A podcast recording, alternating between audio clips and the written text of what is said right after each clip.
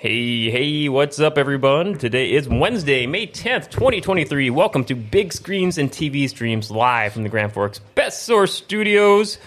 I'm Dale, along with Victor. Hey, how's it going, guys? I am excited. I am super excited to be on here today because we're going to talk about something really, really special. Oh, yes. Big, big review show Oh, yeah. today. We're going to be talking about Guardians of the Galaxy Volume 3. That's right. Yes, yes. Um, so a lot of cool stuff we're going to be talking about, um, and then also we got some opening news bits. You're going to be reviewing also the Covenant, Guy Yes. Ritchie's The Covenant, and we got our quick takes to close off the show, and a lot of other fun stuff. I just want to make sure to remind everyone if you want to join the conversation with us in the live chat, your questions or comments, you can do that by clicking in the chat room on the GFBS social media channels on Twitch, YouTube, or Facebook, or call or text in your questions 701 213 0863. Yeah, if you guys seen Guardians, want to join in with us, yeah, we want to hear what you guys have to say, or anything in the latest in movies, news, reviews, recommendations, you name it. So you can find all episodes, just search GFBS on your favorite podcast or social media app, or Big Screens on TV streams on your favorite podcast app, just to find all the audio episodes in one great handy spot. All right. Uh, and I guess uh, got a couple no, news noteworthy tidbits. I think we kind of just briefly touched on it. It just started. I think it was a day into it on last week's show. Now we're, I think we're about eight or nine days into it. Uh, the writer's strike, Yes. first one since 2007 or so. Yes. So um, the Writers Guild strike, it's been making a lot of waves. It's, it's, it's already starting to feel some ripple effects. Uh, they pretty much halted production of uh, Stranger Things. That was a big news line I saw until the right because I guess they say they still write the script on the fly as they produce the show. Uh, just, just that's how they've done all the past seasons. When I was reading more into it, and then also late night talk shows. So uh, you know Jimmy Fallon, uh, you know late the Late Show, Tonight Show, uh, Jimmy Kimmel. Yeah. They, they, they've all halted production because they have writers every day for their for their opening monologues and, Yeah. and for just the rest of the show bits and whatnot. So already starting to make waves. Uh, has this been been in your news feeds too, Victor? Um, actually, weird thing when I was talking to my friend Parker, uh, it was actually coming up on his uh, iPad.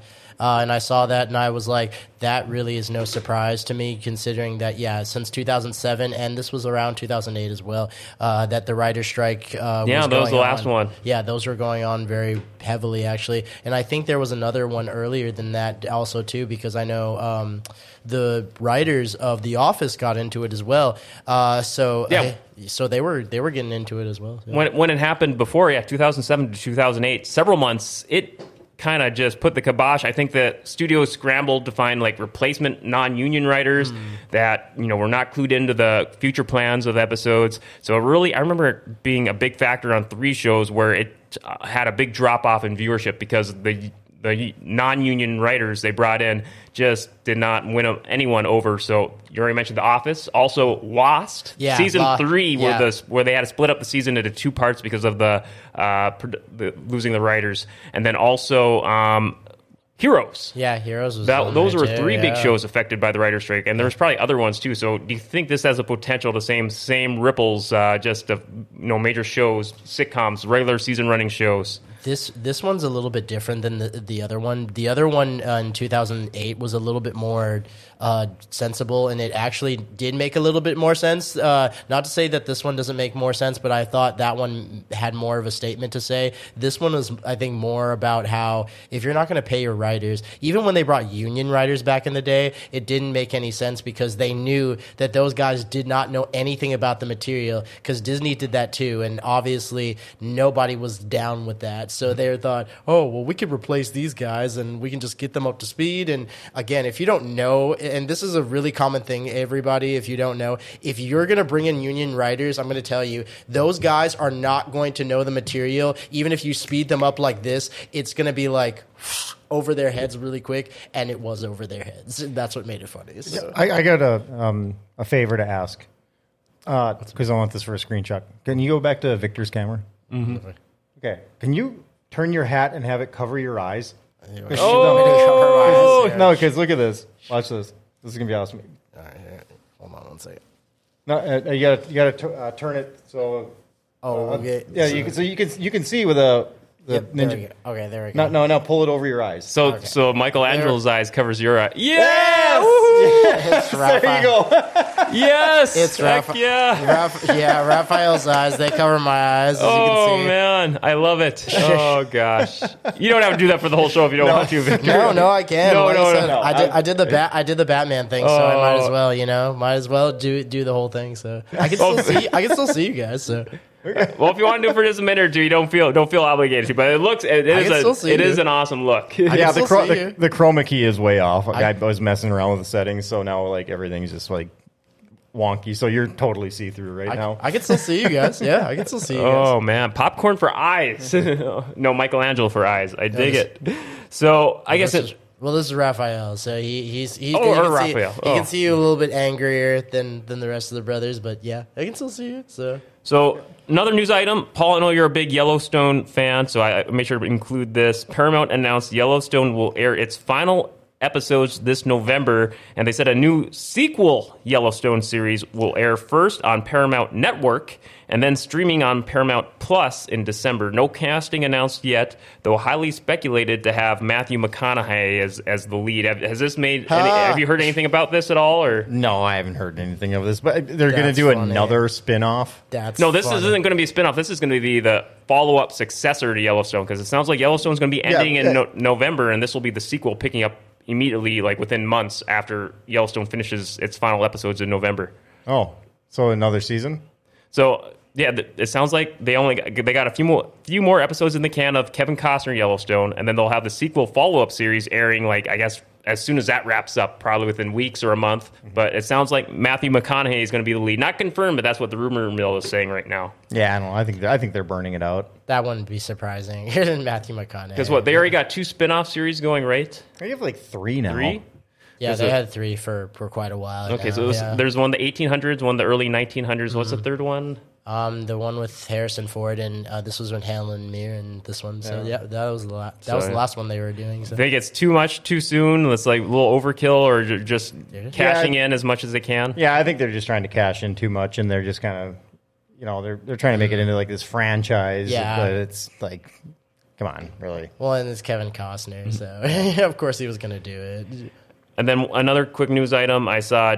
I, I remember reporting on this when it first happened several months ago. Dancing with the Stars and went exclusive to Disney Plus. You know the big hit ABC show. Apparently that did not work out so well. It's co- going back to ABC for the new season this fall, but it's going to be multi-premiere live on both ABC and Disney Plus simultaneously. So it didn't quite work out for just being solely on Disney Plus, or they must have got a lot of big backlash from the fan base or viewers. I don't understand.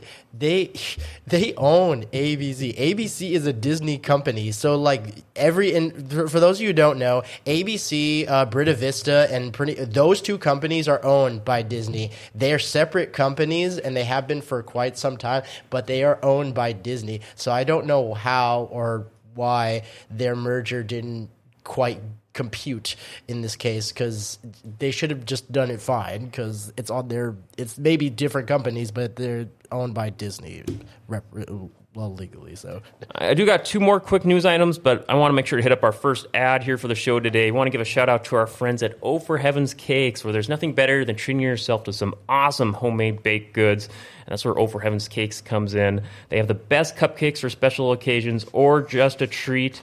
Make sure to make make sure to stop in there to find out more in the Grand Cities Mall. I know Victor, you and I, we we are frequent patrons there once a week. I'm probably going to stop by there after we wrap up the show today. i might do myself I know. I think last week I had a, a Reese's uh, peanut butter cupcake, and it was just, as always, awesome. So never fails to disappoint. So uh, I know they also they're located on the north backside of the Grand Cities Mall, and they're open Tuesday through Friday from ten to four, and on Saturdays from nine to noon.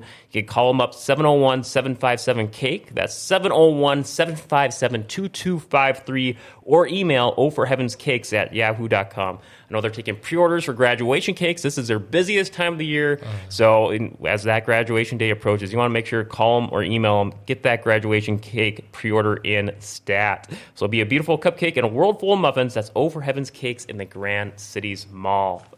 All right. So, other two quick news items, and we'll probably talk about this more when it approaches to the end of May. I've been seeing advertisements for this everywhere the last few days. New Arnold Schwarzenegger streaming show on Netflix. Have- either of you seen the previews for this called Fubar, where he has a daughter, a long lost daughter. He discovers a secret CIA agent. So it's an action streaming TV show. Schwarzenegger back in the look, looks like an action comedy streaming show. Going to be premiering starting at the end of May here. So I'm a sucker for Schwarzenegger for bringing him back doing action, corny, cheesy action comedy. I'll at least give a couple episodes a shot. Have have, have either of you seen a preview for this at all? I, I haven't. Uh, I haven't either, and weirdly enough, uh, I, I know that he would go back to. I, I saw actually weird thing. I saw a poster of uh, of that show, uh, but never but never a preview. No, I'm surprised it didn't come up on my feed. So.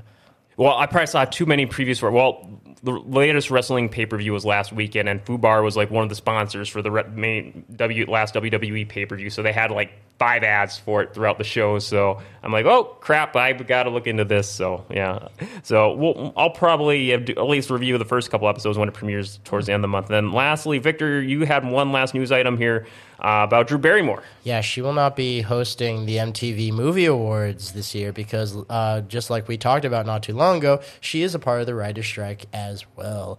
And she also is a huge supporter of them, uh, being that her show also, uh, writing staff has also joined, so she has joined with them. So that's why her show is a little bit on hiatus right now. So it's it's not surprising that she would, uh, being because she, she's not technically a writer herself. She's just an actor, but uh, she's also a producer as well. But she, uh, I'm sure she she joined her staff and the rest of them, and she is just out there fighting a good fight. Plus, they could find another cat. I don't think that. Or do you, dis- do you usually watch MTV Movie Awards? I used to. Uh, actually, I never missed one in my entire life. Uh, I actually stopped watching a little bit just because. I had no idea they were still going on. Yeah, they're they're still going on. They're just they're not as prominent, I, I should say, as they once were. I, I, I love movies. I really do, as you all know. I'm obsessed and can't get enough of movies. Uh, but unfortunately, yeah, the the movie awards.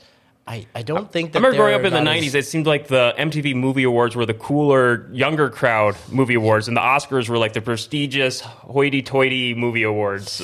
But uh, that was at least in the '90s. I remember growing up. Paul, do you remember that too? I remember seeing a lot of ads. I think I kind of yeah. vaguely remember watching a couple of the MTV Movie Awards in the '90s.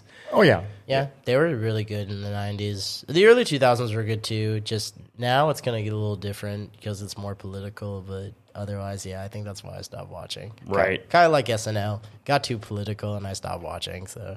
Well, that's always been SNL shtick, though. They al- almost always have some political bits every week, especially with the Yeah. weekend update. But but Yeah, even more but so than usual. Yeah, but it's it- when they did it, it was it was actually funny. It wasn't like okay. We I've been so out of touch with SNL for the last several years. I, I may catch occasional handful of bits a year off YouTube with people are saying, "Oh, this one's making waves for being a legitimately good and funny bit." But uh, Okay, but that that was like when Tiger Woods cheated on his wife, and then they made a joke about it, and then they were like, "Oh, yeah, you kind of did that." You know, it's kind of like when Family Guy when they're like, "Uh, yeah, it- you know, Michael, uh, what was it when they did uh." What was it from Family Ties? They did uh, where they're like, "Oh, he has Parkinson's." Oh, wait, we we can't make a joke about. Oh, that's in bad taste. Oh, oh, we can literally show it. Okay, so they actually showed it, and then he's just like shaking his, and then he pours it on Peter's. He's like, "Son of a bitch!" And then it's literally like, "Why did we make that joke? Why did we? Are we allowed to make that joke? Actually, Wow.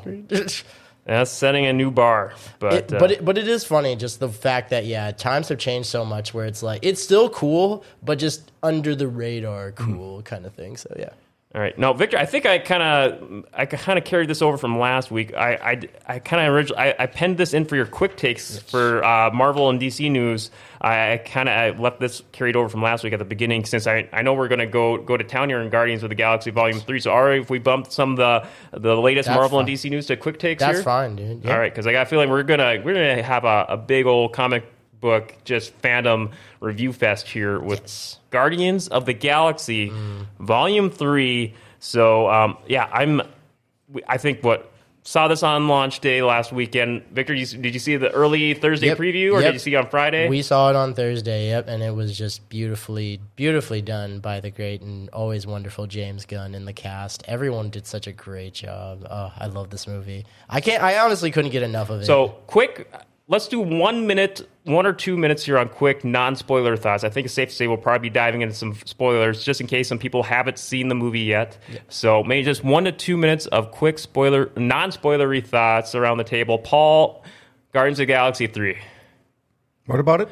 Non spoilery thoughts. We're going to do a minute of uh, non spoilers, and then we'll just go to town spo- spoiling it for in case people tuning in now haven't seen it yet.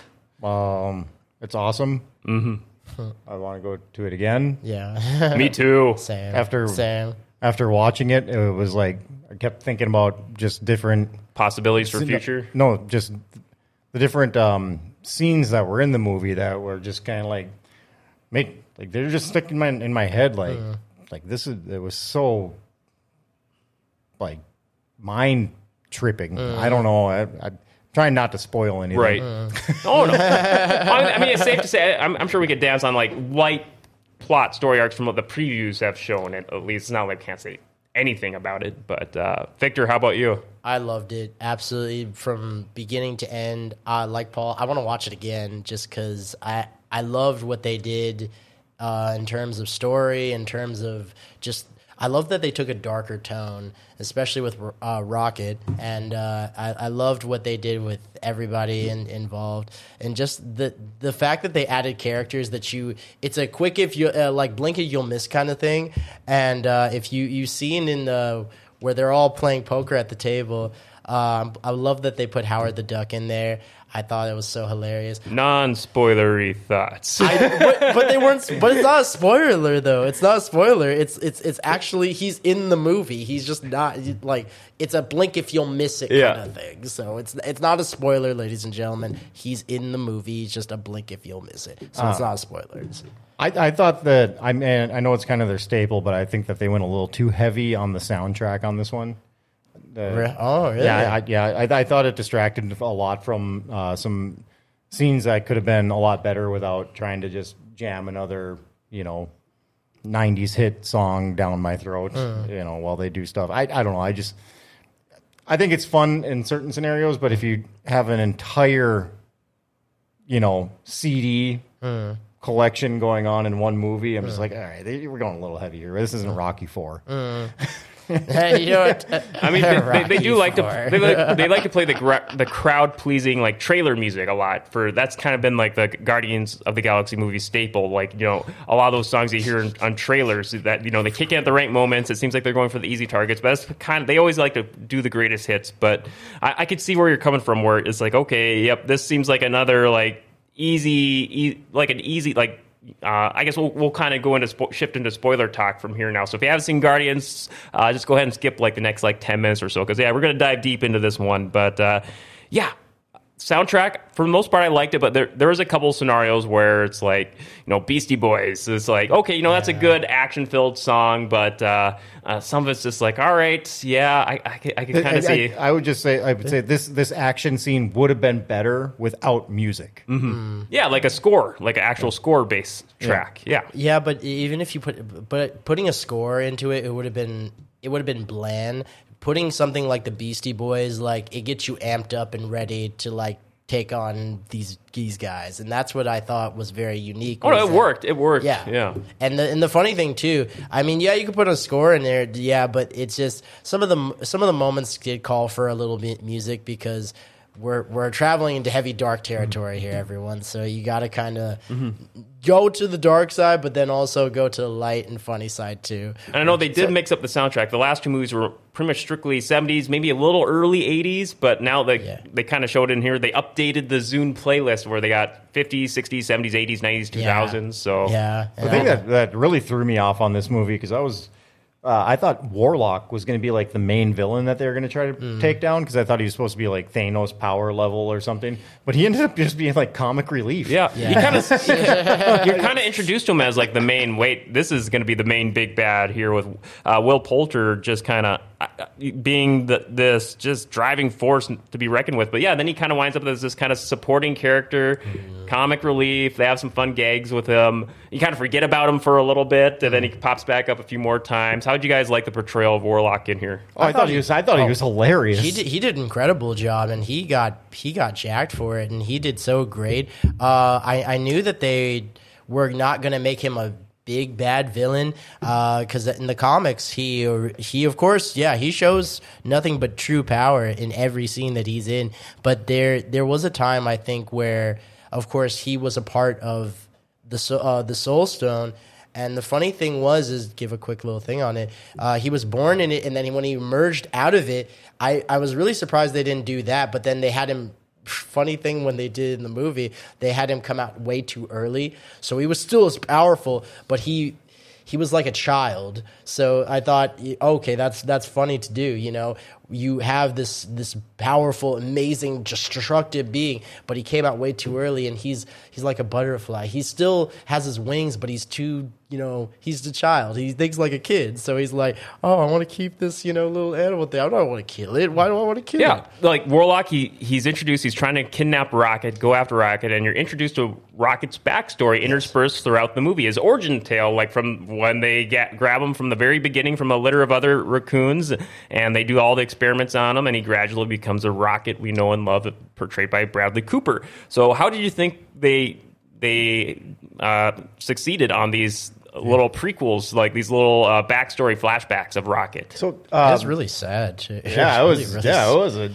And you know, so I just watched the first one uh, the other night, and I was like, I was telling Dale, there's there's so many things that are in the first movie that they reference in the third movie, but I was I was kind of just like looking at the you know the character development of the Guardians, mm-hmm. and you know Peter Quill, he's he's like the leader mm-hmm. of the Guardians of the Galaxy, but he's a human that has like no powers. Yeah, But he had, for some reason, he's always like the center of like everything just working out. yeah, But then now you see this uh, backstory of Rocket mm. and the things that he can do, and you you start to realize like he is actually like Yeah, he, he- is the captain. He, like he's the leader of Yeah. the team. Like he's the one that like puts everything together and saves Yeah. everybody. Well, I think I may be getting mixed up. I, I wanted to rewatch Galaxy Guardians one and two for a refresher going into this, but I think didn't Peter Quill they kind of elaborate on his. He does have some hidden stashed away powers with his dad from Will It's- from uh, Yeah, from but, but Russell nothing, the nothing second. that he can access. He, he was like he was still. Uh, I mean, He's it- half he's half Terran. Yeah. but he's not he and Paul is right. He's half Terran, but that he's not like he doesn't have innate powers which he can operate or can like Cable for example. Cable has he is half man, half machine. He's also a telepath, but unlike his parents like Scott Summers and uh, Madelyne Pryor, he doesn't have their powers. He can ha- he does have powers, but he doesn't use them because again he could use his strength, his speed, and as well as his fighting style, just like Peter. He's very he's a very uh, quick mover and he's very good with his guns too, but he doesn't have that innateness to operate his powers. I was just trying to remember from the end of Guardians 2 if he learned how to tap into that power well, that he, discovered he had. He, he did uh, to He defeat did his little dad. bit. Yeah, Yeah, he did a dad. little But bit. then, but then it was gone after that his dad gone. died. But it was gone. Okay, after that, okay. yeah, That- that's why, like in the first one, when he was holding one, this, one of the Infinity Gems, you know, it could have killed him. How because of his half, you know, human half Terran DNA, he was able to survive, which most people are not able to. So he's lucky. 'Cause- Well, he wasn't. It wasn't Terran DNA. It was uh, his dad was an Eternal, or uh, not an Eternal. Yeah, maybe an Eternal. Uh, but in, in any case, my my point is that when you you see these characters, you know, um, what's Batista's uh, guy's name again? Drax. Drax Yeah, so Drax. Shire. Yeah, like you know, Drax can take a hit and he Mm. can throw a hit. He's like really strong. He's you know really He's the heavy. Yeah. but uh, Star Lord, he doesn't have powers like Mm-hmm. that. He is just, you know, he relies on. He's kind of like Batman. Yeah. just relies on his tools. You know, His tools and his just his training. To be, Yeah. to be fair, to be fair, uh, Batman has been considered a metahuman by many, including Amanda Waller. But yes, uh, like Batman, he's he doesn't have any powers, but actually he's had a lot of powers over the years. So to be fair, I guess I've never really considered Batman. I mean, who knows? I guess there's probably various spin-offs or alternate universes where they could say, "Oh, this version of Batman has powers." But I guess I've always considered Batman never to have powers. But it- that could be another story for another day. I I'm not as well versed into the many many uh, Batman stories that you've probably read, Victor. Well, But and my- it's well, it's the same with like like Paul. Yes, he is Terran because in the first one, he uh, when Yondu had actually kidnapped him, he's like, you know what? These boys have never had Terran before. You, oh, well, yeah, he was adopted by them though, but his Yeah. dad was the big brain thing floating in space. That Yeah. was that was a planet. Yes, but he he wasn't necessary. Okay, so in the comic books, yes, you may see him as this human who he was human. His father was a human, which I thought was funny that they made his father into a planet in the movie. But uh, yes, so he's not. He doesn't have powers. He is just like his dad. He doesn't have powers either. Victor, I give you props for remembering all this. So I said, I was I'm like, so we just just to clarify, you know, so just to get everyone's hopes up, he does not have powers in the comic books. But but just go, but to go back to this though now because the this backstory of Rocket, though you see that uh, he has like a a, a genius, Yeah. genius mind. You know, so I don't know. It's it the movie. It, really makes you think because Yeah. and then at the end, I, I I believe that you know. Rocket ends up being the leader for the Guardians of the mm. Galaxy, and Groot just turns into a total badass. I Yeah, love Groot. Groot. Yeah, j- I love Groot. Groot's like in his prime. He's peeking in here. I was so pissed at the beginning when he was just like all of a sudden it was just his head. Yeah, and then I knew he was gonna grow back in instantly because he's just grown back everything. like he could just be a head, he could just be a hand, and then just like instantly grow it back. Because in the first one, his uh, his arms got cut off, and he's like, "Quit whining, you baby. They're gonna grow back." so essentially, we bring up these other characters here too. I mean, so we got the, the core, what five or so Guardians of the Galaxy. You know, Peter Quill, Drax, uh, Gamora, uh, Nebula. Uh, I guess they kind of recruit. Well, this is what uh, version 2.0 of Gamora, where they pulled from the alternate universe Yeah. that before she first met Peter Quill. That's a, com- a common uh, reference. Is that. Uh, you know, it was like, oh no, you're not the you're you're. This is me before I met you. you will Peter and her try and make it work again? So it's kind of interesting watching that develop. Then you kind of have Drax and Mantis have their side story, and it's just watching those two trade barbs with each other throughout. It's fun. How did you like how they kind of focused on the main cast members for this time around? I I loved thought it. they did a, an awesome job Oh, of actually showing like how powerful Mantis is. Yeah. Mhm. because and she uh, she always seems like such a, a weakling in the other two movies, Yeah. and this one they make her into a total Yeah. badass. And and to to quote the comic book, she like, and I love how they did in the comic books. She is an ultimate badass. She's a martial arts master, and she truly proves that in this movie. Uh, and I love what they they make her like this dainty little thing, and then the next thing you know, bam, bam, crack. It's like you hear every bone breaking when she like fights anybody. Well, no, it's uh, watching her like just jump on everybody. Yeah. you know she can control most of she, she just jumps on somebody and she's like dance. Yeah. and then that, that person just can't stop dancing. You know, and I mean, talk about a power. Mm. Yeah. you know. And then I think she had the other one. Like finally, she's like, you know, kill everyone. Yeah. And then so she had somebody do her dirty work for Mm. her. or have someone fall in love with Batista or, Yeah. or Drax and But, just but then Every she but then she time. turned you know those uh the beasts that they were trying to kill in the second one she has three of them as her pets now Mm. yeah. Uh, you know that that she can just like like her three pit bulls Yeah. that just follow her everywhere like so i mean she yeah they, they, they did such a good cool yeah, job with really her. good job with the core I. I also love the fact when they were on just this suburban uh, little planet of Earth, basically, that they were all just they were all basically when she was um, Nebula was going to get in the car because they all got in the car. Oh, yeah. and I and I thought this was so hilarious. They were she was trying to open the door. He's like, Mm-hmm. "There's there's a door. Yes, there there's under underneath the hinge right there. There is a button right there." And then he it was so funny because he's like, "So what do I do now? Open the, open the fucking door." That's right. We set new ground in the what fifteen, almost fifteen years of MCU movies. We got the first ever f bomb. I was like shocked. I, I know Paulie stepped out for a brief minute. As you were walking down, I was like, "Paul, they just said the first ever f word in the No, in I a was there for MCU film." Yeah, you're just that- getting in. I was like, I was like losing it. I was like, "This is a new. This is like." Seems like James Gunn was pulling some weight here to get him to do this movie again. So big ups on him to get him to swear. you know and, and and you know when you talk about um uh earth 2 or whatever they called it uh ca- counter earth Yeah. i think it was counter earth it actually i mean it, it or this was references the, or this was the new Earth that he, uh, the High Evolutionary had built. Yeah, to- but it, it actually relates to a lot of stuff that um, kind of not politically, but uh, what we, we're going on with our current economy. Yeah. because that's why he wants rockets so bad. Yeah. is because he he can he creates these civilizations, but he's like, but they have no critical thought. Yeah. they like they can do things and they can do it really fast, like Yeah. if they're trained to, but they have no c- capacity to think outside the box Yeah. and do it. And Yeah. it, it's kind of like how society is kind of turning into with Yeah. everybody just relying on their phones and Yeah. everything. And so Rocket, that's what made made him so special is that he was like the first creature that he made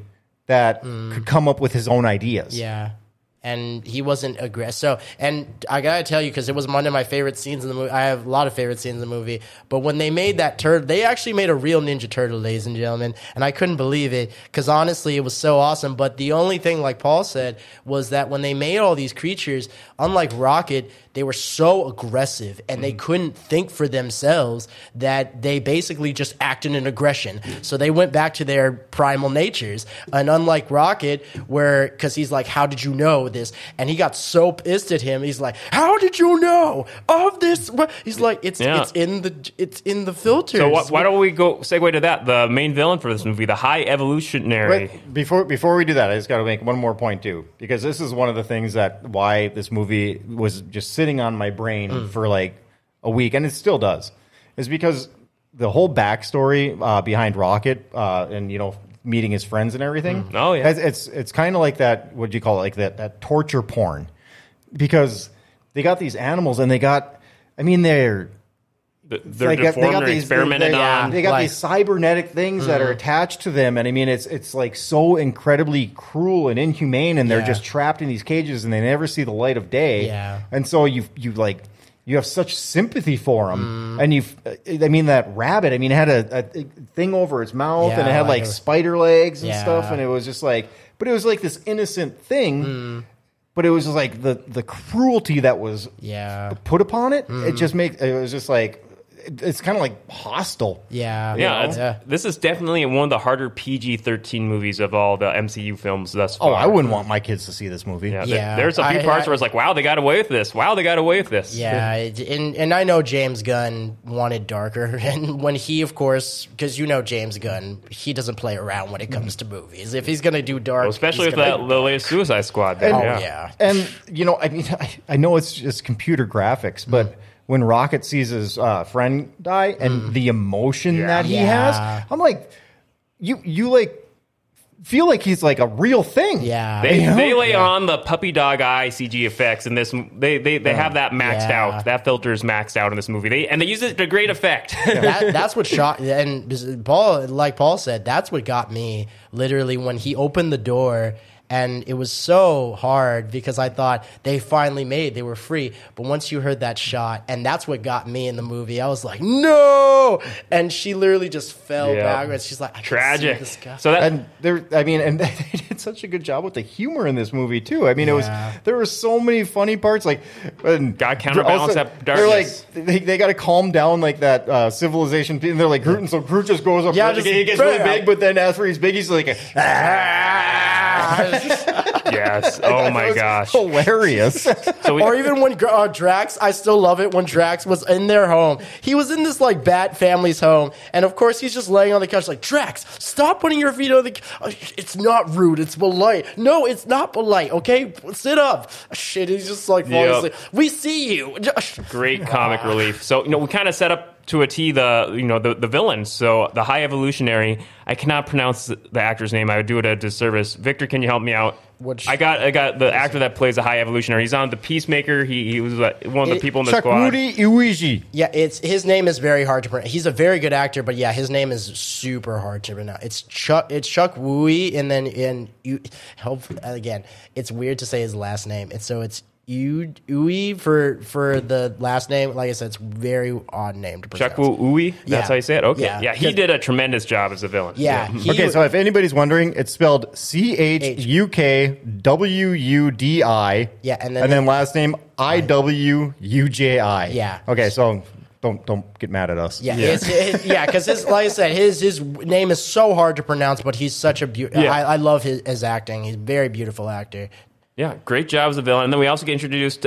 I think you know they were kind of briefly in some of the past movies, or maybe I think in that spin-off Christmas special, uh, uh, Cosmo. Yes. And yeah, great, great su- su- supporting character. Oh, he's so funny.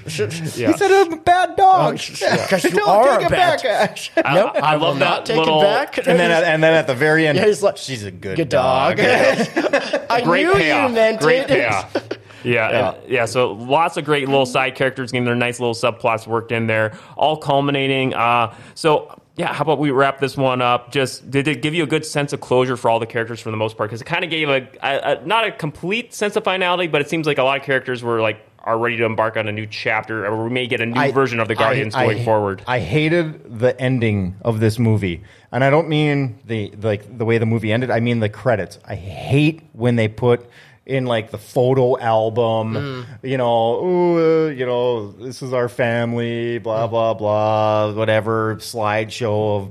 You know, previous movies. Well, you gotta have- there. well- I'm just like, come on, it's just so cheesy and no, overdone. but that's no, but that's a good thing because I mean, you've you spend so much time with these people. It's just like television shows. You know, a lot of people think, "Oh, I'm never gonna get hooked into this," but once you do, you actually do. You spend how many seasons and how many years with these people on television, and they're like, they do become your family. They do become a part of your life, and whether people want to admit it or not, it's like, yeah.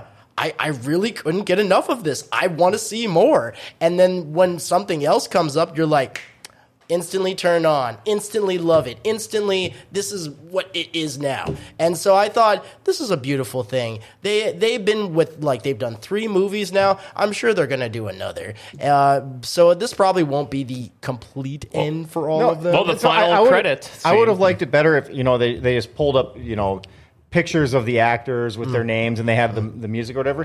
But you know having the uh, you know like the thumbnail of like the Polaroids Mm. all you know pinned to the wall or whatever. I just think that that's just dumb and overplayed. I thought they're. I, I guess you know the you know Guardians of the Galaxy like the soundtrack is very throwback to the '70s, early '80s. I thought was, I thought they were just going for like some throwback Polaroids. I guess it didn't bother me, but uh, if you it, everyone has their pet peeves, so I I, I hear you. I thought it was cool. Like, and I loved that all the shots of them together, especially when the big uh, one came up with all of them and they were all sitting together. I was like, man, dude, th- I can't really believe this is already, you know, the end of all of them. And I'm glad. And I, I again, I don't think this is complete end, but I thought this was beautifully done at- in the way that they did that. Well, in the last, the final Easter egg uh, post credit scene, you got it says Star Lord will return. Yes. So we know if Mr. Chris Pratt is going to be making a comeback at some point. Yes. Uh, I guess one last thing, some other Easter eggs that caught your eye, or maybe didn't catch your eye. I know I, I completely missed it. Paul mentioned to me like I think there was like two or three quick little references. I completely missed them to Kevin Bacon Yes. being in a possible one. Did you catch these, Victor? Or can Yeah, you fill yeah. us into what that may entail? Yes. So at the and, and of course, can I can I actually say at the the end end of the movie? Or, Go, go! Yeah, Okay. we're in spoiler talk. Awesome. If you Uh, if you guys still are tu- just tuning in, big spoilers, potential spoilers on future movies. Victor's going to clue us into some uh, Kevin Bacon involvement here. Okay, awesome. So in in the end end of credits, which is so cool, um, it's just it's him and his uh, it's uh, Star Lord and his grandfather. They're sitting at the table. He's having his breakfast, and of course, you see the opening of the paper when he was reading it, uh, and of course, you see that you know Alien and then Kevin Bacon. You know, and it was funny because Kevin Bacon, if you saw the Christmas special that they were all in, he goes back and they and the Drax and Nebula they go and they kidnap Kevin Bacon, and he's like, "What the heck are you? What what am I doing here?" I did He's not like- see the Christmas special that's Yeah, on I, Disney I didn't Plus. See the, I didn't see the Christmas special It, either. it was so hilarious. How And- long and, is it about? Um, it's, it's not super long. It's not like a super long half movie. hour, 40 yeah, minutes? It's, it's a But special. So it's- they but uh, when I watched the first one, they reference he references Kevin Bacon Yeah. in the first movie. Yeah. Um, I can't rem- I can't remember. I was trying to so hard to remember what he referenced him for. he was and- he was referencing for uh, Footloose. So he Oh yeah, that's right. Yeah. Because he was introducing uh Yeah. uh, Should- Neb- uh not Nebula um Gamora, Gamora yeah, because he was like, in my planet, there's a great hero named Kevin Bacon, Yep. and he teaches a city with people with sticks up their butts that dancing is one of the greatest things in all time. He's like, Who put the sticks up their butts? that is very cruel. So, safe to say, easy recommendation for Guardians of the Galaxy Oh, Volume Three, right? Oh, absolutely. And and I have to tell you, just quick, just I, I gotta get this out. High Evolutionary is incredibly a dangerous person. You do not want to mess with him. He is out there with Thanos and uh, of course many other great villains of Marvel because he literally will create and destroy like he literally you what you see in what you'll see in the movie literally he does not care what you are. He will wipe out everything and start all over again because he's that insane. And even people under him, that's why they were like, dude, you're insane. He's like, I know, but I want to make things perfect because that of, you know, my creations. And he was actually an X-Men villain before he became a Guardians of the Galaxy villain in the movies. So if you actually watch or read the comic books, he's actually an X-Men villain. I thought they were going to save him for X-Men, but you know, Guardians of the Galaxy just yeah, still I- take I- it. yeah, I- just I- take you can take it, man. I like 'cause you how did uh, great jobs. I like how uh, Star Lord re- like references uh, his face looking like RoboCop. Yeah, but then Oh, just- good call. But, but then at the end, because you know, I didn't know, but then you see his what Rocket actually did to yeah, his face. He- but Yeah. he, he deserved it. But he's But like, that- I mean, that was that was wicked. yeah, dude. That uh, was a that was a great way to find out how that all came full circle. yeah. Safe to say, this is not a this is not a movie for Hard children. PG-13. Yeah, this is not a movie for Paul, children. final thoughts on Guardians Three. I I want to go watch it again right now. Same. Me too. I seriously I know. want to do the I'm, I'm kind of keeping my eye on the listings. I, know, I do definitely want to catch it a second time. Hopefully within the next uh, few weeks here, let it breathe a little bit and just pick up on all the little things that I missed. So. Yeah, high recommendation for Guardians of the Galaxy Volume 3. Rotten Tomatoes doing pretty good all around. Critics 81%, audience 95%. So yeah, high recommendations all around uh, for it. Uh, so uh, we're going to take uh, we're kind of running little long, so we're probably going to march through the rest of the show. But before we do, we got a quick word from Northwest Tire here, where they are looking to hire a front counter salesperson, where you get to work with customers, writing up work orders, get a deal of selling tires and taking inventory. Pay does depend on experience, but they have all kinds of great benefits at Northwest Tire, like PTO, health insurance, 401k, and so much more. Pay does depend on experience, and if you're interested, make sure to call Chad Hoff at Northwest Tire. 701 780 8473 or apply online nwtire.com. That's Northwest Tire of Grand Forks. You can find them on Gateway Drive. All right, so next up here, uh, we're just going to make sure to throw it to Victor. I know you got uh, another review for us for today. You saw Guy Ritchie's The Covenant. And I remember vaguely the preview. This deals with the war in Afghanistan, where an interpreter risks his own life to carry an injured sergeant across miles of grueling terrain. Yes. Oh man, Guy Ritchie, man, what a I love him. I absolutely love one of my favorite filmmakers personally. Um, just a beautifully done movie. So yes, like uh, like Dale said, uh, excuse me, uh, this uh, was covering the war in Afghanistan at the time. And if you all know, uh, eh, which everybody does know uh, about the war in Afghanistan, it was not a very nice war that we were going through at that time. And so the guys you see actually on the left of of me, he is an interpreter.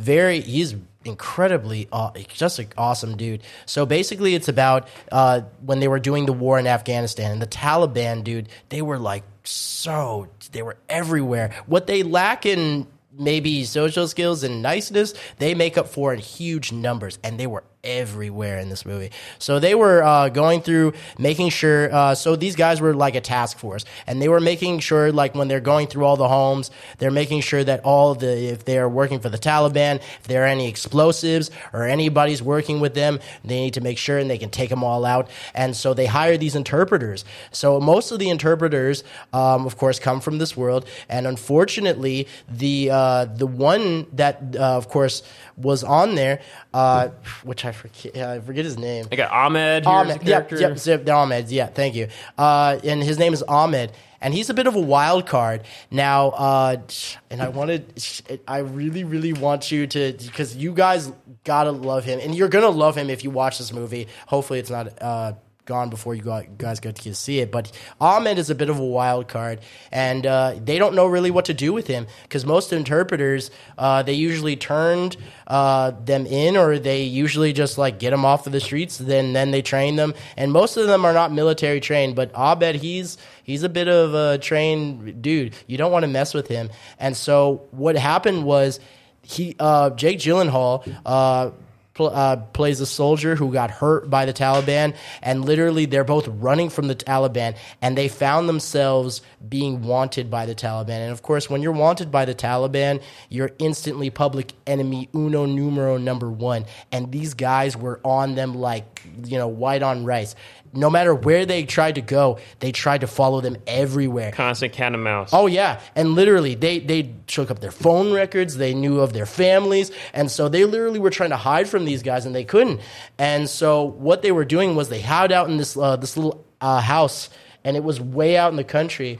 And the funny thing was too was they saw them, and they literally just you know, beat the heck out of Jake Gyllenhaal. Well, Ahmed just came in like just a ninja, bam, bam, bam, bam, literally just killing all of them. And if you if you meet Ahmed, trust me, you'll understand why he has a huge hatred for the Taliban. Um, but it, so he carries him literally. He makes this little tourniquet, and he helps him out uh, after killing the Taliban, and he literally uh, just makes a little sack and he carries him all the way. He has to carry him all the way to the base where they're stationed at the time. Maybe how many miles roughly estimate Oh. they say in the movie or Oh man, it, allude to? It was it was a lot. Let's put it this way: it's a long way. Like they had to go through terrain after terrain after terrain, and I have to I have to admire like Ahmed, man. Like you know, th- this man literally, and like Dale said, to you know sum it all up, he literally sacrificed and literally his body, his mind, just to get this man all the way back to the base. And literally, he had to fight Taliban after Taliban. And it was just crazy. But he literally did it. And after he saved him, he was like, well, he has, well, now he has to go into hiding. His family and him have to go into hiding. And it really sucks. And then he wants to go back. And after he saved him, he gets to go back to his family. And he's like, I can't sleep knowing that this man who saved my life and I got to go back to my family, but his family has to go into hiding constantly every time. So he literally set up a contract with a, a very, very secretive contractor who gave him weapons and everything to get him to go back th- through there, even though he would risk his own life because the Taliban, like I said, they have a huge kill on this, these two dudes. But he's like, I got to go back there and save him. And so he did. He literally went back there and they just went ham on these Taliban, and it, it's just such a beautifully done movie. Um, and and the funny thing is, uh, the the actual term, and I love that they use terms. It's kind of like in the movie Sicario. Sicario is actually uh, a Spanish word for assassin, just like in the Covenant, it's a pledge, it's a bond, it's an honor. Uh, so I love that they used you know, just like in uh, Sicario, the words that meant so much to the soldiers in this movie, and they actually showed uh, real life uh, soldiers and their interpreters, which I thought was really really cool. And I just you just got to see this movie, and you'll see why. Like the Really good war movie all around. Well, not well, not, not like your standard war hoorah blow up everyone kind of thing. It's like a good like sounds like a good story of survival. it's it's not only about survival, but just the terms of like it's it's really like a revenge slash action film slash drama. And Jake Gyllenhaal, I, I gotta tell you, Oh, he's man, always a great actor. He always is just when he turns it on, he just turns it on. So if you saw like Nightcrawler, and literally Oh, yeah. in the scene where he's shaking the mirror and he's like, ah! Ah, Yeah, and he literally smashes it. He literally smashes this wall, and he cut his finger literally, and he had to get stitches. But j- that's just how he is. He just turns it on, and when he turns it on, it's just on, and then when it's off, it's off. But I, I love him in this movie, and everyone did such a fantastic job. Guy Ritchie, you you got to you got to go see this movie. Like I said, you're so- gonna get you're gonna get glued in just like I did. So, So sounds like a high recommendation for the Covenant. I know Oh, this is on my to see list. Just too many things to see, but I I, know, but you got you got to see this movie just because it, it's so emotional and it's so raw. Like there's Yeah. there's been many war movies that are raw, but just this one was like a wound that poured salt on. It's just that raw. All right, I see Rotten Tomatoes is doing pretty good, kind of like Guardian, similar similar range. Critics eighty two percent, audience ninety eight percent. So yeah, there you go. Victor, I might give you a sec here, just uh, catch your breath here, and then we'll throw it to your next segment here. So um, I'm just going to do the new releases uh, here this week, and uh, and then I'll throw it to you for your action for your showcase. So I'll probably just kind of rapid fire these. New streaming series on Netflix, Queen Charlotte, a Bridgerton sto- story, a spinoff from uh, that, that takes place decades before Bridgerton. So if you're into Bridgerton, that's a new spinoff prequel series on Netflix.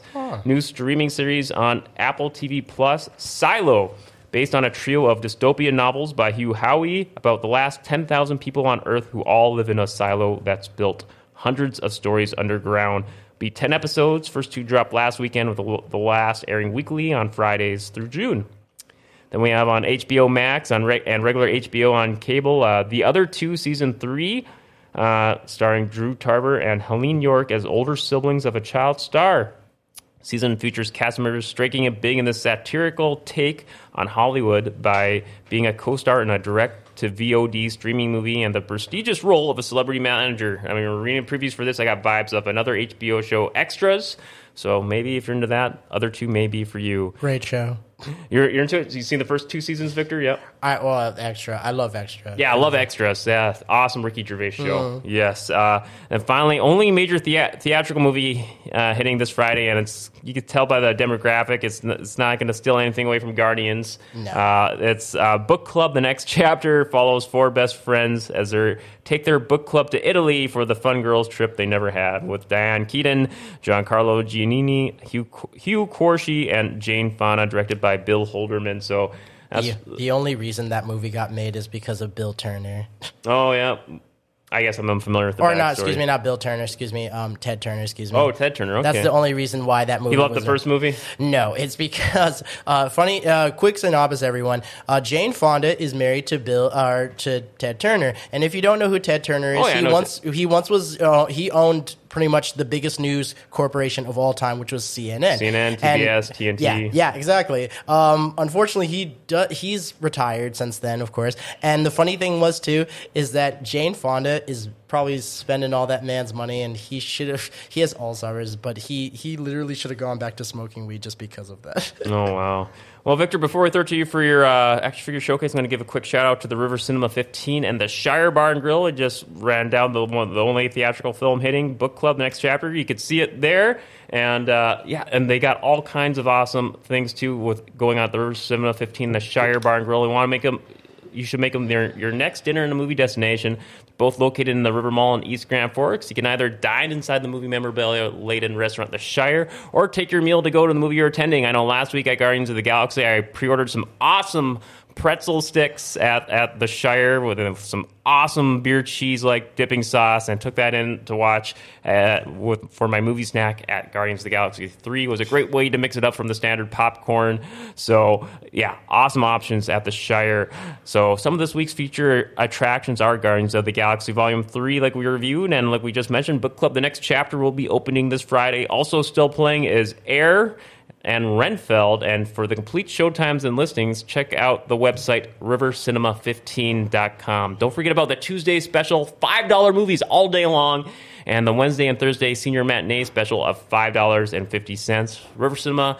As you can see in the video behind me, they have luxury recliners and expanded concessions that now serve adult beverages, and it's family owned and operated by the same company that also runs the Grand Theater in Crookston. And for their showtimes, you can check out morefamilytheater.com.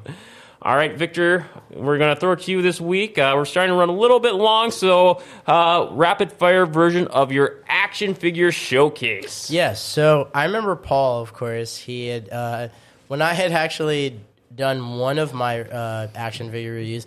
He had said that uh, it was actually a peacemaker, and it was funny because he said it looked like Ultron. Well, I actually have an Ultron figure here, Very just cool. to just to just to show you what he actually looks like. Ultron. He's very menacing.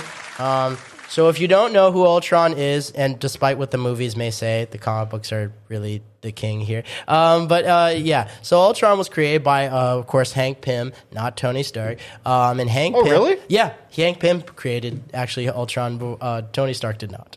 Oh, They, only, they only did it just because of Tony Stark. Because I love Tony Stark too, but unfortunately, this this was cre- uh, this was created by, of course, Hank Pym, and he wanted to be, of course, a normal robot, but it was not. It was an artificial intelligent robot who literally and figuratively uh, had no qualms about killing humanity. Uh, even in uh, the comic books, he, of course, had the Ultron Wars, which were basically he had a bunch of robots that he created. Uh, uh, and he became way too powerful. And he his objective was to destroy and kill the Avengers. And he also uh, Ultron was responsible for creating Vision. So he was a uh, because he's like you know his namesake, he was a vision of killing the Avengers. So it was And very we got a good taste of that, that Age of Ultron Yeah. Avengers film. Yeah, and of course I love the movie, uh, the comic book especially. Um, I See, love. I thought I thought Ultron was supposed to be Vision. No, uh, he he actually uh, created Vision as opposed to uh, because he was doing his own evil plan, so he was creating Vision as opposed to making sure that because they saw a vision of what the Avengers actually looked like, and there was an actual movie of the Ultimate Avengers, uh, which was an animated movie where literally Thor saw. Um, a vision of all the Avengers, and you can see all their skeletal forms, and they're just dead, lying like this, and the pool of blood, and it was just really a terrifying vision. Uh, so the visions you'll see that Tony has in the movie are the same visions that Thor has in the movie, except for it's not as graphic as it was in the animated one. So yeah, as you can see, Ultron is really scary. So, So uh, I, I've never really known anything about Ultron, except uh, if you want to understand how powerful Ultron is, I would recommend watching that uh, animated series that was on. It's probably on Disney, yeah, but it's on Disney Plus. but where Ultron actually goes against what is it the uh, the Mastermind or whatever. Um, but he, when Ultron gets all the Infinity Stones, yeah. have you seen that? Yep, I've seen that one. Yep. Oh, that's it's insane. Yeah, I mean, yeah. you're talking about like universe changing power. Yeah, he and he actually does do what he promised. He wants to end all humanity and make them nothing but obsolete, bony death. And he actually does that. And he and the funny thing too is, um, and there's another movie also uh, where the Avengers children, uh, when the, all of them are gone, when all the adults are gone, the kids are to take on Ultron, and it doesn't end very well for them. Um, and in fact, uh, old, in fact, who is left is old Tony Stark and old uh, Bruce Banner, um, and they help out the kids a little bit. But you can see it's it's just a very dark scene where Ultron comes up to Tony and he throws his helmet on the floor, and he's like, "You now must realize the end is here." And literally, it's just it's so br- brutal and visceral, and he just doesn't kid around. Like he Ultron pulling no punches. yeah, and the funny thing was too is that they made a version like this of him, but the funny thing was is he's completely con- like just consumed by adamantium because the original versions that were killed by him originally uh, just were really crappy bodies that they made of him, but he's now uh, like just consumed in the stuff that of course was made Wolverine and Sabretooth as well. So he literally cannot be destroyed. 'cause- Very cool figure. I see you got a second one in store for us today. yeah, uh, I know that one. This Oh, was, me too. This was actually for you guys. I wanted to put it in the studio for you guys. Cause Hell I, yeah! 'cause I, I know, Yeah! I, I know you guys love video games, so I thought, you know. Um, Very cool. so I actually got this really quick story. I actually got this uh, going down to Fargo, and funny thing too was that when I went down to Fargo, if this anybody's wondering, it's Earthworm Jim. Yes. Yes, it is Earthworm Jim, and it's a really cool video game. If you guys haven't played that, it's really really cool.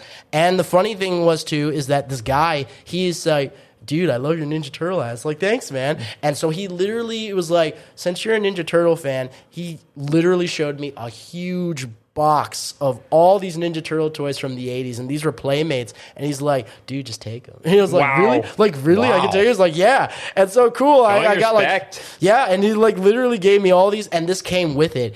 And I thought, no way, Earthworm Jim, man, this is so cool. And the cool thing is, too, guys, wait for it because they're gonna just pop your head off for this. Oh! That was And isn't isn't that so cool? Like, if, like what an idea to have. Yeah. So somebody just takes a worm and puts it in a cybernetic body. Yeah, just that- like this cool spacesuit, Like, I, man. I mean, you know, if worms were intelligent and stuff, and they had arms and legs. I Yeah. mean, that, he- that's it's it's a superhero worm. Yeah. I mean, I, Yeah, those games were a trip. I remember Oh. th- that happened in the game too. There were moments where Earthworm Jim would come out of the spacesuit for some like small stealth segments or something Yeah. like that. yeah, you'd have to get in like a like a, under a tunnel or something. Yeah. Yep. Or even go through vents. Yeah. it was so funny. Very cool figure. So that's a Playmates one then, huh? Yep. Uh, yeah, and this is really cool. Like I said, and I and when I saw it, I just thought, oh, this is so cool. And you can just, like I said, just just pop his head off, and he just put it back on. He can like have him swarm around and stuff. And the video games too, like they said, it was just it was so trippy, man, because his head would just be moving around like this, and you Oh, know, yeah. and of course he's in this huge bodysuit like this. So it's like, what are you doing? Earthworm Jim definitely captured that era of like extreme advertising that dominated the 16-bit era. Victor, awesome figures again this week, man. Can't wait. And thank you for the addition to the studio. Oh, of course, Look- man. Like I said, video games are, and we've literally played video games here with the Ninja Turtles. So I mean, like, Yes. you know, I know you guys. Love it. That was great when you had you on to play some turtles with us, man. That Yeah. was we, we got through almost all. You know, I picked it up too just to see where we left off. We played almost the entirety of turtles in time, but we're we're, we're playing so long. I was like, well, we got to we got to keep moving on. I mm-hmm. don't. I, I went home later that day to see how much we had left, and it was literally the last boss battle with Super Shredder. I know. I was like, oh, I still- didn't realize we're that close to wrapping it up. Yeah, but, I still oh. wanted to see what we could have done with Yeah. Super Shredder, but I, it was so cool to get through all the like half of the villains of Yeah. the Ninja Turtle franchise. So And you, was- yeah, it was great having you just fill us in on all the lore and backstory of, of the major and minor characters in there. There you go. Make, make sure to check it out. No. Oh, very cool. very cool. Oh, I love it. All right, uh, let's move on here. Got a couple of quick GFBS plugs here for more coverage on some of our other shows that happened this week. You should check out the Monday GFBS interview with Chad Frost of East Side Rides Classic Car Club. He talked with John Roberts all about the classic car scene. Really cool interview on our sister movie review show on GFBS, Icky Ichabod's Weird Cinema. Icky and the Wizard of Weird will be talking about the 1986 fan favorite, The Little Shop of Horrors. So, Oh, I love that. Yes, if you're a big fan of that classic of the 80s, make sure to tune in to see Icky and the Wizard's takes. So, those are just a couple of over a dozen shows you can find by searching GFBS on your favorite podcast or social media app. Paul is just taking some cool snaps here of Earthworm Jim and our our piggy bank swear jar here. I, I, I, I'm curious to see how that turned out. Awesome stuff. All right, quick takes. What do you guys got going on this week or plan to watch soon that we didn't have a chance to talk about? Uh, Paul, we'll throw it to you. Well, you throw me right on the spot. Or I, I, I, I, I, like, I, I, I can start here. I just got a couple of things Like, here. Give you a minute here. Uh, so I watched the uh, latest episode of Waco. Awesome show. I think there's one more one more episode. I can't wait to see it. Hopefully, it's I can watch it tonight. I mean, I don't even know when they come out, but uh, I mean, what a fantastic show! It it is weird though because they you know they reference the first move uh, series with um that actor Yeah, so they have and then uh, and, Austin and so they'll, they'll show scenes of that series with him, and then they'll go to like their cut of a like a scene now with the new actor, Oh. which I th- which I think is Could take you a out really of it. really dumb. Like they're they're two different actors. Why would you try to like reference the first one and then have him be you know I- the same person in in the same scene? It it, it doesn't. Make, I think it's just it doesn't make any sense that they did it that way. Um, but the story behind it is crazy, and this is totally uh, go counteracting the first season because the first season, I mean, they really make the Davidians look like victims. Yeah. and in this second one, they really look make Dav- David Koresh look like uh, cult leader terrorist. I mean, so it, it, it's going to be weird to see where it goes. I, I hope that they're not trying to make this political to make it look like you know the January sixth. You know, oh, right wing extremist, blah blah blah. Which I could see them probably trying to take it in that direction, but you know, it's still really, really, really entertaining to watch.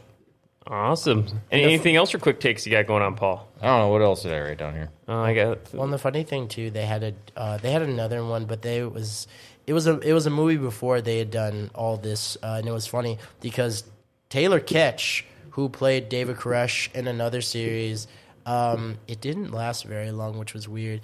But I know that he he did play David Koresh in in one of uh, before Paramount had become a streaming platform, and it was really weird. I thought they were going to reference everything to that, but I think they just made it into one series of it all, and then they just kind of separated that, which I thought was weird. But I, I'm a, I'm a sucker for court uh, court trial shows. Same. You know, I don't I don't know why. I just like movies that they're really interesting. Yeah, you want to see how they play out. Well, and the guy, I mean, uh, Well, there's a reason why Law and Order guy- still persists all these years later. the guy who's playing the lawyer for the Davidians, he is he does such a good job. He was uh, in Avatar. Um, he's was it been- was it Stephen Lang?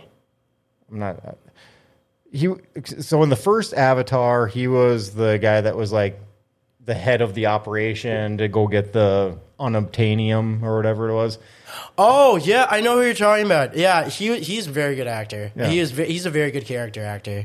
I, I forget his name though. He his uh he because he, played Chat, in, help us out. He's he played he because he played in Ted two as well. He played Ted one and Ted two, and he played the creepy guy with the mustache. He's a really good character actor. Yeah, he also played in Saving Private Ryan as well. So he, Yeah, he's in all kinds of Yeah, movies. like he's just said, he's never a- like a main character. yeah he's a very he's incredibly ca- amazing character actor. he does a great job in this though as a lawyer. And i mean it's it's so it's it's like this latest one what was so cool about it i mean because the um the davidian people mm-hmm. whatever that are on trial mm-hmm. they're like well we didn't do anything wrong. We're just going to be honest. Mm-hmm. And he's and he just breaks it down and he's like did you let David Koresh marry your 10 year old daughter? So you're, you're admitting to being a, an accomplice uh, to rape. And he's like, this is not about you guys. This is about the government attacking you. Yeah. If we go in this route of it being about you, you guys are all going to jail. yeah. wow. Sounds like we got some. you guys are all going to jail. Which streaming service is this on again? I, I got it on um, my, my, my hack. But the funny But thing, Yeah, it- it's- Showtime, it's- that's right, Showtime. Showtime. Yeah, it's on can't Showtime. Showtime. There you go. but Paul's like, if you want to, Showtime, yes. after the show. A- anything else for quick takes, Paul? Uh, I went to Kenny Chesney yesterday. Got all kinds of messed up and had fun. Got your country on. Woo!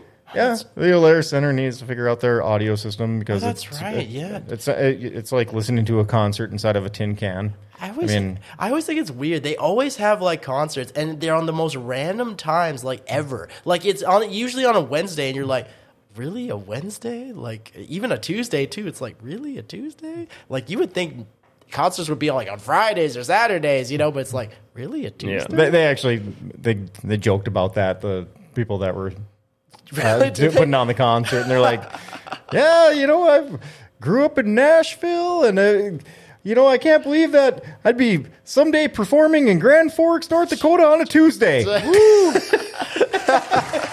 That's Gosh, yeah. awesome. And I'm due to go to a major concert here. Other other than I, I love going to local live music, but it's been a while since I got- I've been to a major concert. I'm going to one at the end of the month here, so yes, it'll be fun fun to get, get out and catch a, a actual concert there for first time in a while. And any other quick takes, Paul? Well, I might as well plug Rumors because uh, uh, for that concert, uh, Rumors is so gracious enough to have two buses for oh, concerts. right, yeah. So you know we didn't have to drink or drive or anything like that. we oh, got that's cool. ate some food before the concert, got in the hmm. bus, went over there, came back to Rumors, and hmm. you know, great service and everything. And I know I've, really cool. I've taken advantage of their, uh, or I have taken advantage of that same bus service they do for UND hockey games. Great way to avoid the crazy parking, or at least you know, you know, it could be a maze getting out of the Ralph sometimes. Yes, it is. But uh, yeah, um, I'll, I'll just go real quick with my quick takes here. Just get them out of the way. I mean, I'm still catching up on my regulars, Conners, and Million Little Things. I saw I alluded to earlier the latest uh, monthly WWE pay per view backlash. It was they did it from Puerto Rico, so it was actually a, a pretty. And they did some shout outs, bringing in some Puerto Puerto, Rican legendary wrestlers from the past we haven't seen on WWE TV in forever, like Carlito and Savio Vega. So some great ch- blasts from the past. Uh, interacting with the current uh, WWE stars, they had Bad Bunny, the music artist, wrestle uh, Damian Priest, the wrestler, celebrity versus wrestler. Crowd absolutely ate it up. Bad Bunny took the time to learn some wrestling moves. Really good stuff. Uh, still keeping up with Beavis and Butthead on Paramount Plus. Uh, they they have a ver- couple of dumb skits as usual. Um, they give a whole new meaning to the phrase "take a bow." Uh, so yeah, just maybe look it up on YouTube. I don't want to spoil it. And yeah, good, good, good stuff. Where Butthead just making sure to take good care of Beavis in all the wrong ways in the emergency room. So I'll leave it at that. all right, Victor, what are your quick takes? Um, really, my quick takes were I, I can't wait uh, to see. Like I said, I'm really excited to see Blue Beetle and more superhero movies. I, I really because they're just itching like at it so much. And and the funny thing is too is that they've been they've been really like going on the trailers hard. Like extremely hard for this movie. I'm like, when are they coming out with it already? Let's I know go. you've been building up to it Yeah, for let's a while. You're really, really stoked. Yeah, So, like let's go. yeah. Like I'm really ready for it because I, I was so excited when We should do a countdown each week to get a little image. You know, this many weeks till Victor loses it for Blue Beetle. Because literally, they've been like hammering it so many times. Mm-hmm. I'm like, really, dude, let's go. Come on, what are you gonna do it? Because they literally have been just like trailer after trailer after trailer, and I can't tell you how many times, literally, I've literally heard George Lopez in my head because I love George Lopez.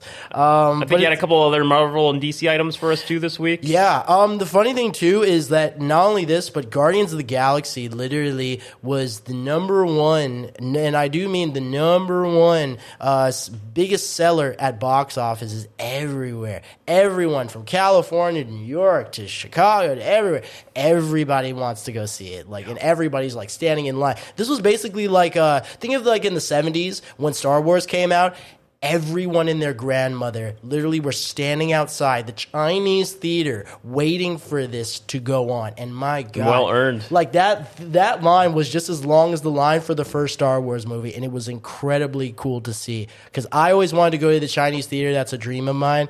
But like literally having to see like row after row of people literally standing outside that line, that was so cool to see. Just everyone was so excited. I've always wanted one of those Chinese massages. I knew you were gonna say that. I knew you were gonna say that.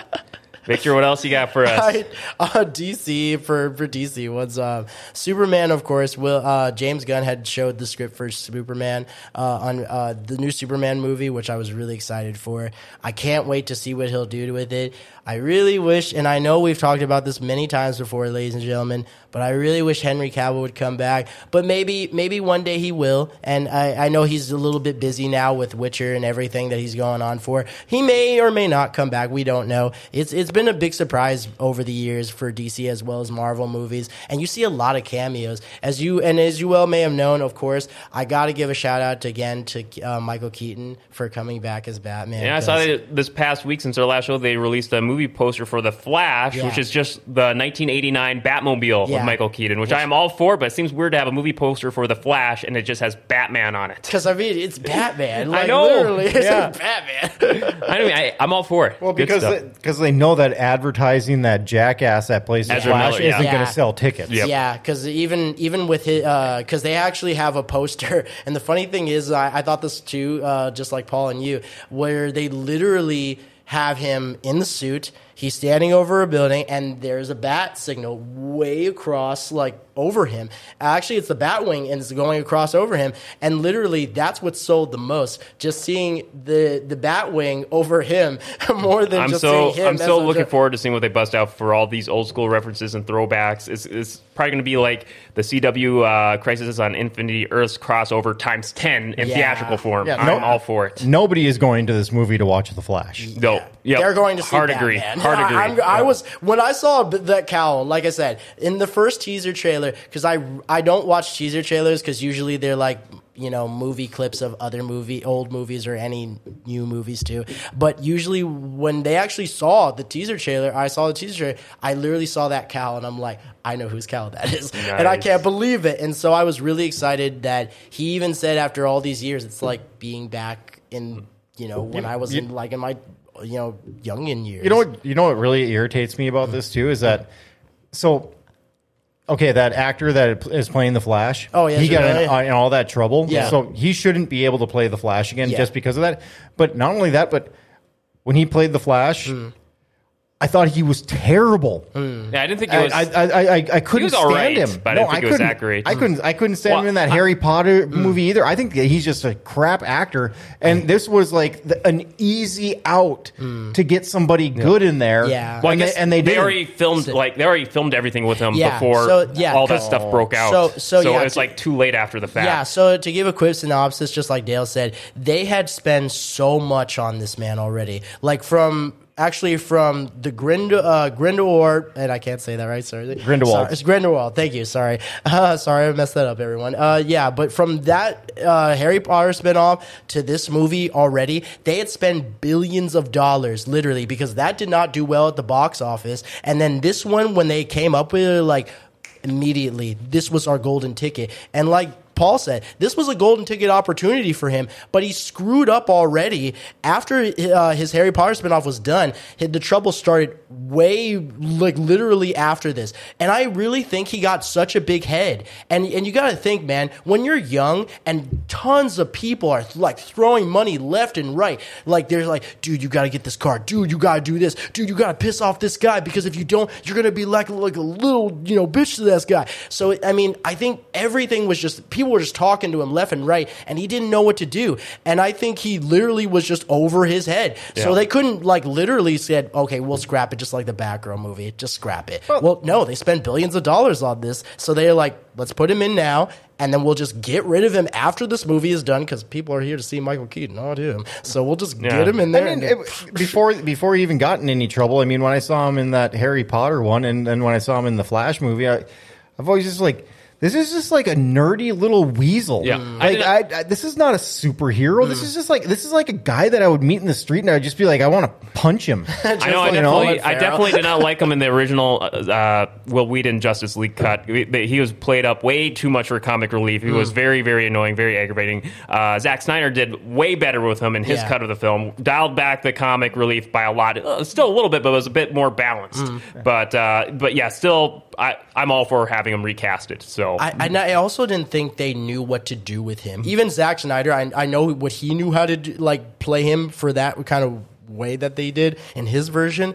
But I think literally since he first began acting, and I and I did pay attention to a lot of his uh, filmography, he was a very good actor in his younger years. But I feel like now that he's an adult. I don't feel I, I just feel like they didn't know where to put him. And that's the scary thing about being an actor. If people don't know where to put you and you don't know what to play for these kinds of r- roles you're doing, it is kind of scary. It kind of feels like you're just out of place and you're just standing there saying, well, what do I do now? Well, I'm afraid we're about r- running along here. Any other just quick final thoughts here before we wrap up here for the show today, guys? I'm just excited to see what n- like good is coming next, man. I'm Blue Beetle. exactly. I wanted to come really quick, but like I said, I'm very patient. So let's right. we'll go. I know next week uh, the, the only major theatrical release is, uh, like I said, just Book Club Chapter Two. So I'm probably going to try and catch up on some streaming stuff here. I think, and uh, like maybe some other. Um, uh, maybe I'll try and catch a Covenant this weekend. I know it's going to be a busy weekend this weekend. So I mean, I haven't made the movies. I think probably try and catch up on some streaming stuff here. I know there's some stuff that's been I've been meaning to watch for the last couple months. So yeah. So we will wrap it up. We want to welcome you to join us live for all future episodes every Wednesday at 1 p.m. on gfbestsource.com or just search GFBS on your favorite social media app for to catch us live or just find past episodes by searching GFBS everywhere you find podcasts. Also, help support GFBS by hitting that donate link on top of the gfbestsource.com website. So with that, we will wrap it up for today.